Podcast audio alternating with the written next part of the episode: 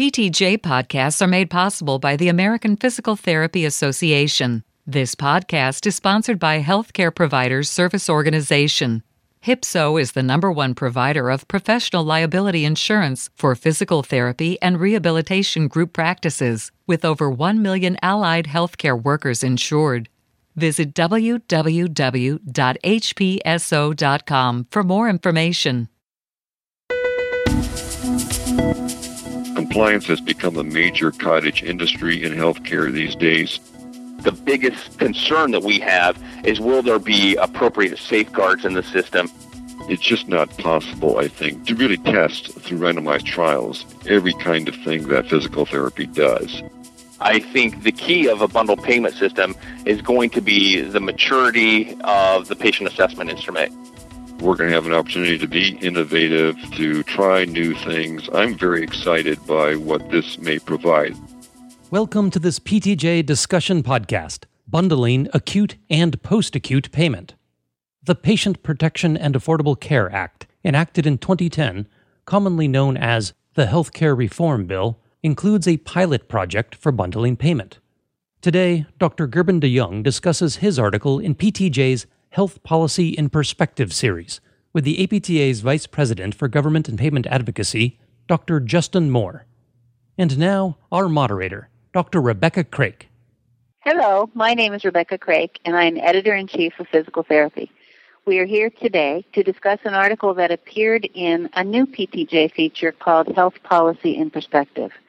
This particular paper appeared in the May 2010 issue of PTJ and its title is Bundling Acute and Post-Acute Payment, From a Culture of Compliance to a Culture of Innovation and Best Practice. I am joined today by Gerben de Jong and Justin Moore. Uh, thank you, Becky. Pleased to be with you. Good morning, Becky. Thank you for hosting this podcast. Thank you both so much.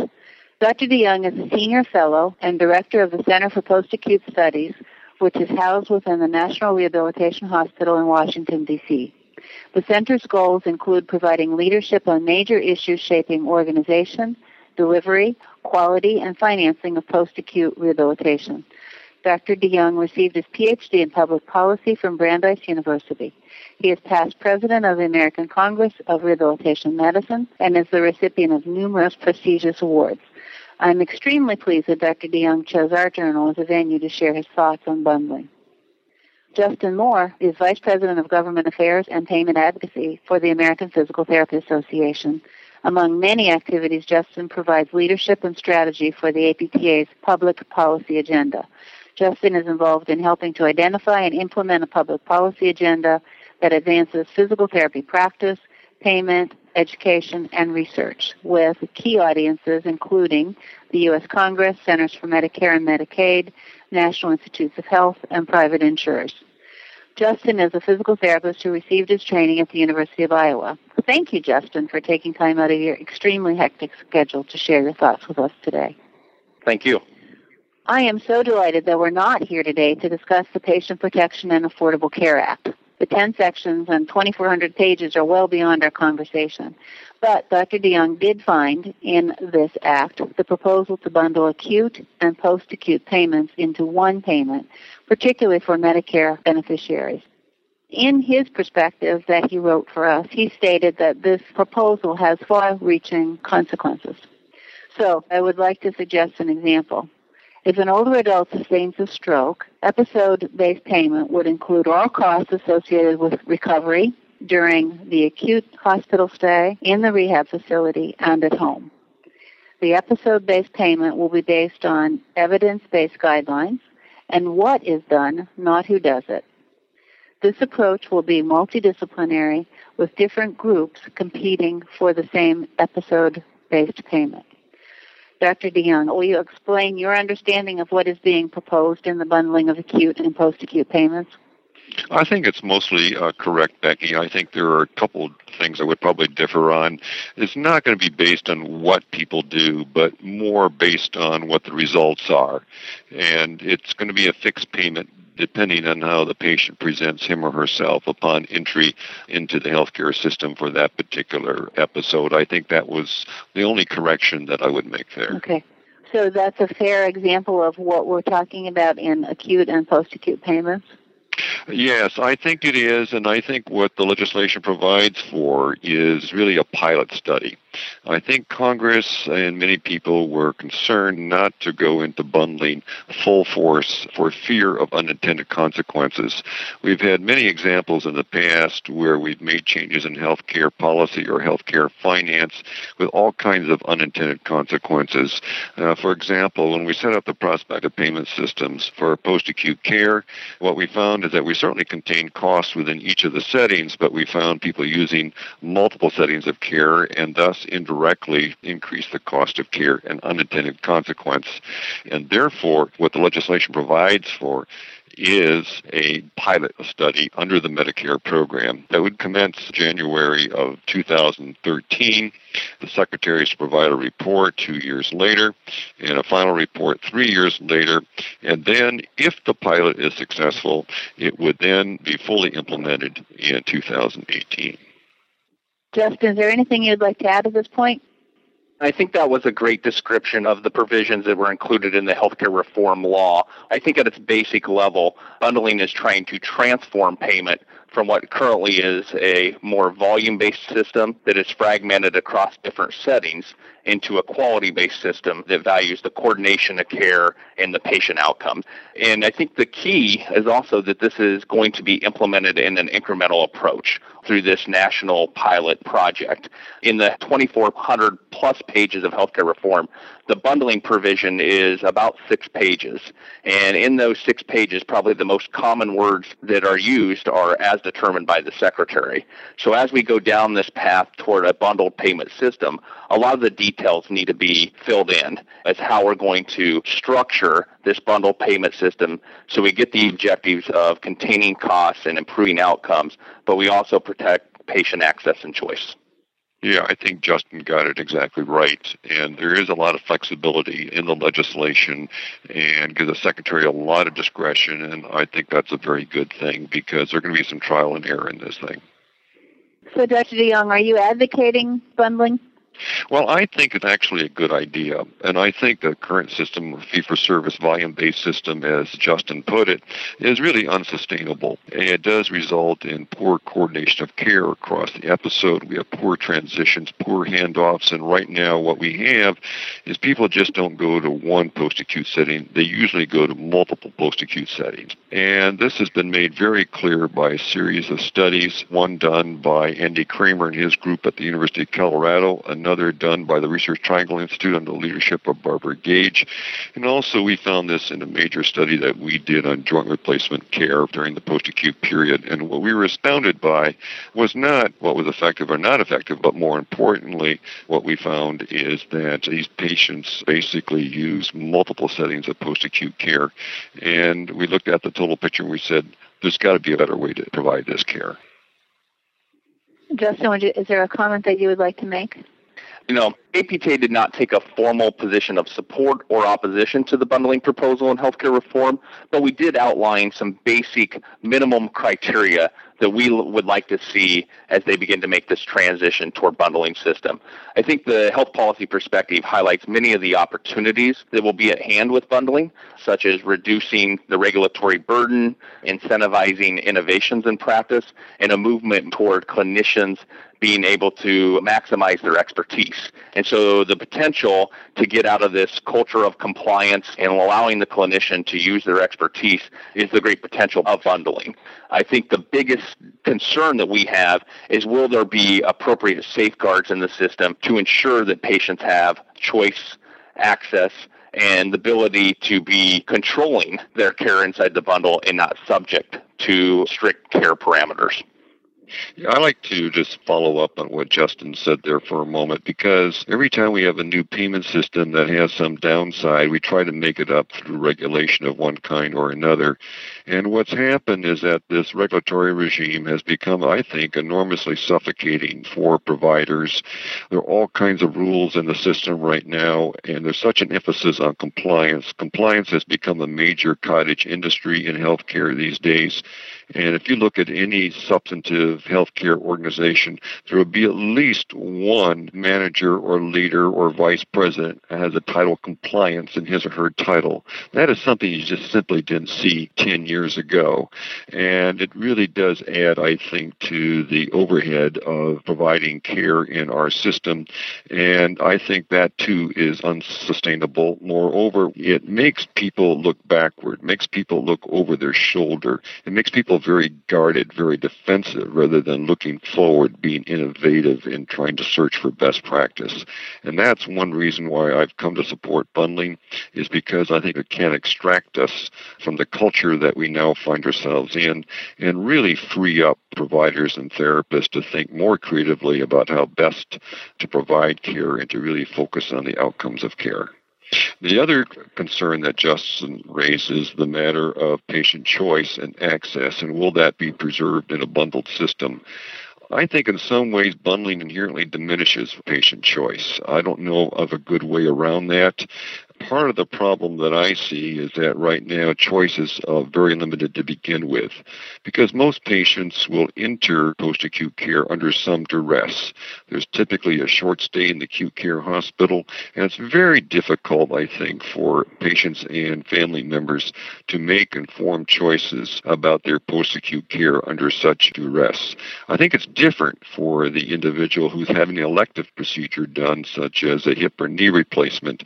There, they will want to think in advance where they want to get their post acute care. But that's not often an option that's available to individuals who come into the system under some emergent condition or because of some duress. And I think it's something that I've struggled with for some time, and I haven't got a good answer for Justin's concern. And I, I think that element of patient choice is going to be tough to reconcile. But there's a number of different services and a number of different chronic conditions that need to be bundled inside the continuum from acute to post-acute care. That's going to be the, the vexing issue in bundling is how do we achieve, where possible, patient choice and access but also incentivize coordination of care and containing the cost because the real goal of bundling is to better manage not only the patient but the cost for the care that that patient receives. And, and so I, this is Becky. If I understand this correctly, with the merger over the past 25 years of smaller entities into healthcare systems, you can imagine that you can take care of the entire episode within that healthcare system. So you're admitted to the hospital, you go to that system's rehabilitation facility. From there, their home care agency that they own also. So it's all contained within one healthcare system, right? So when your ambulance, where does your ambulance take you? Does it take you to hospital X? Or healthcare system Y. Is that what's going to happen?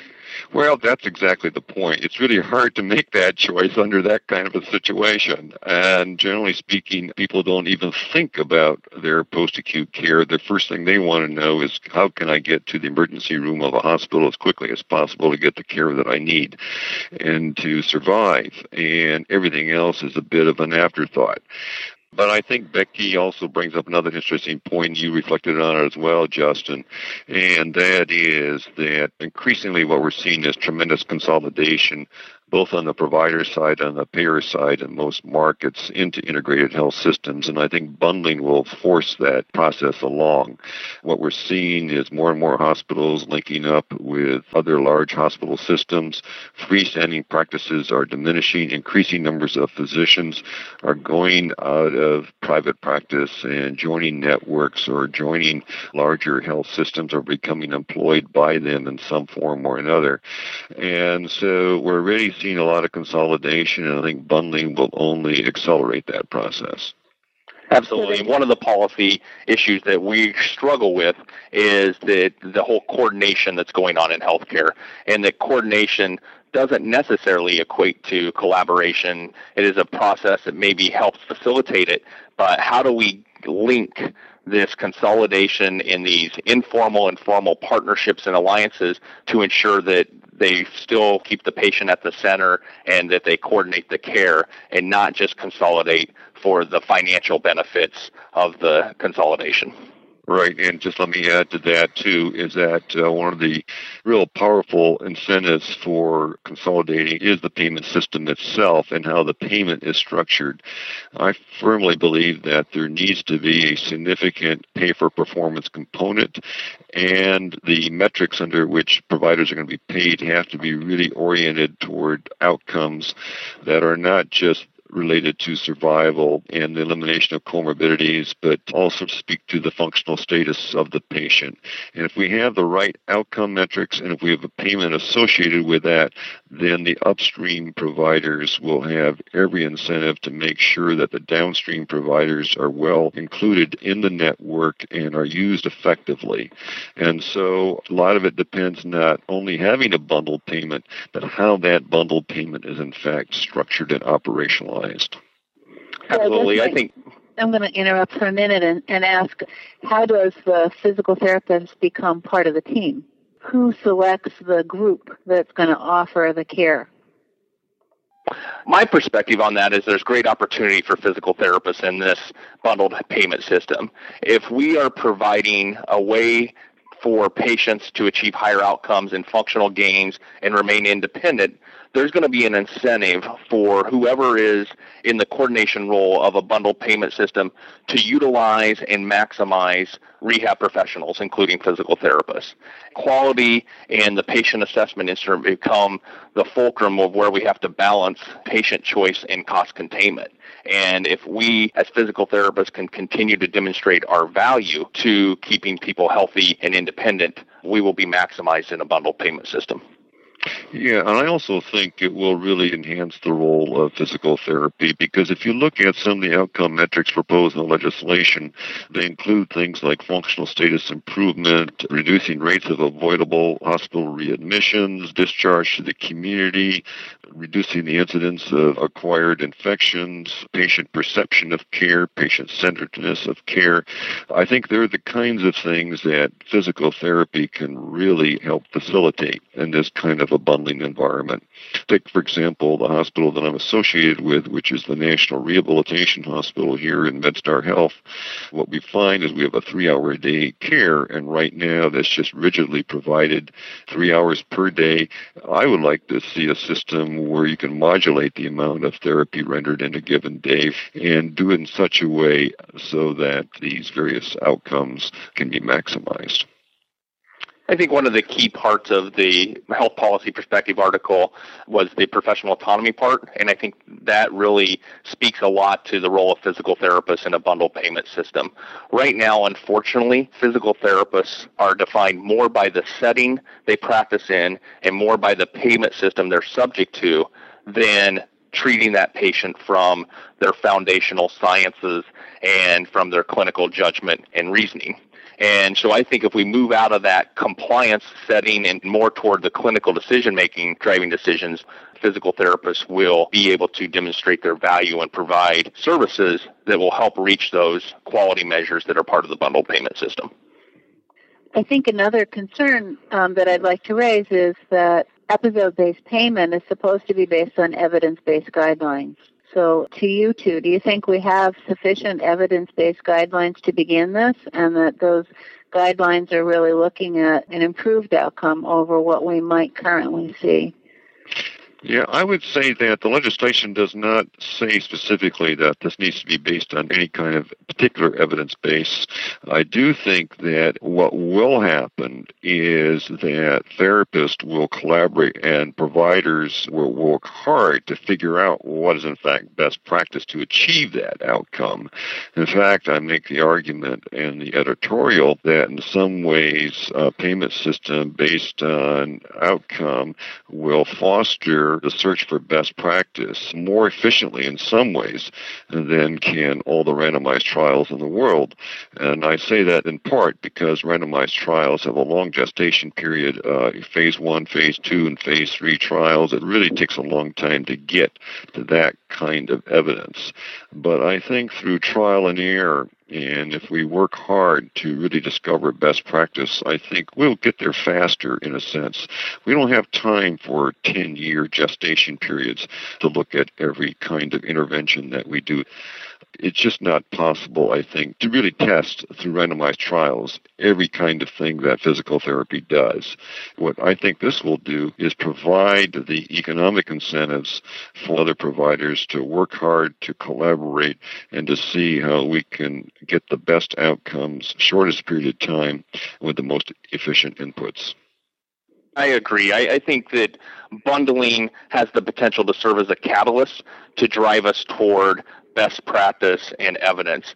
I think the key of a bundle payment system is going to be the maturity of the patient assessment instrument and can it accurately guide patients through this new methodology and care delivery system. And we are making steps toward those patient assessment instruments, but that really becomes the critical tool in these bundled payment systems to ensure that patients are getting the right balance of care. And that is what bundling is all about, is trying to get patients to achieve that right balance of care, diminish overutilization of services, but not drive with financial incentives toward the underutilization of services. Yeah, I think the patient assessment instrument that Justin refers to is indeed, I think, a critical touch point. It affects how you're going to evaluate the patient upon entry into the system in terms of payment. It also will affect how you measure outcomes. And there is a lot of development going on in this area. Many of our listeners here are probably familiar with the CARE tool that's being developed by the Research Triangle Institute under contract to the Centers for Medicare and Medicaid Services. This is the first time that we're really going going to have a uniform patient assessment instrument that can be used across the different post-acute settings. Right now, we have a different patient assessment method for each setting of care. So that means that every time a patient goes to another setting of care, we have to do another assessment upon admission, another assessment upon discharge, go to another setting, again, repeat that, another admission assessment, another discharge assessment. So what Justin speaks to here as the critical role of patient assessment and the instrument that we use is going to be extremely important. Thank you. I think that's a very nice way to sum up. So I would like to say thank you both for helping us understand the potential for bundling. I see from what you said that we really are going to be working more as a team, looking towards the outcome with patient care in the center not minimized in this new bundling system. So thank you for bringing up your points. I would ask if you have a final statement that you would like to make. Yeah, I think the only final statement I would make is that I think we're in for a very exciting period in American healthcare. I think it's going to be probably the most exciting period in my 35 or 40 years that I've been associated in the healthcare world. We're going to have an opportunity to be innovative, to try new things. I'm very excited by what this may provide. There certainly are potential downsides, but I think that if we go into this process knowing where the potential downsides might be and really think this through very carefully, and if we do this pilot process, I think it can be very good. Now, I think there's still a lot to be done in terms of what that pilot's going to look like and how the CMS is going to actually administer the pilot. I have many thoughts about that, but I think that's a, another discussion. But I guess I come away hopeful. I come away excited, and I just think that we could be in for a great period of innovation.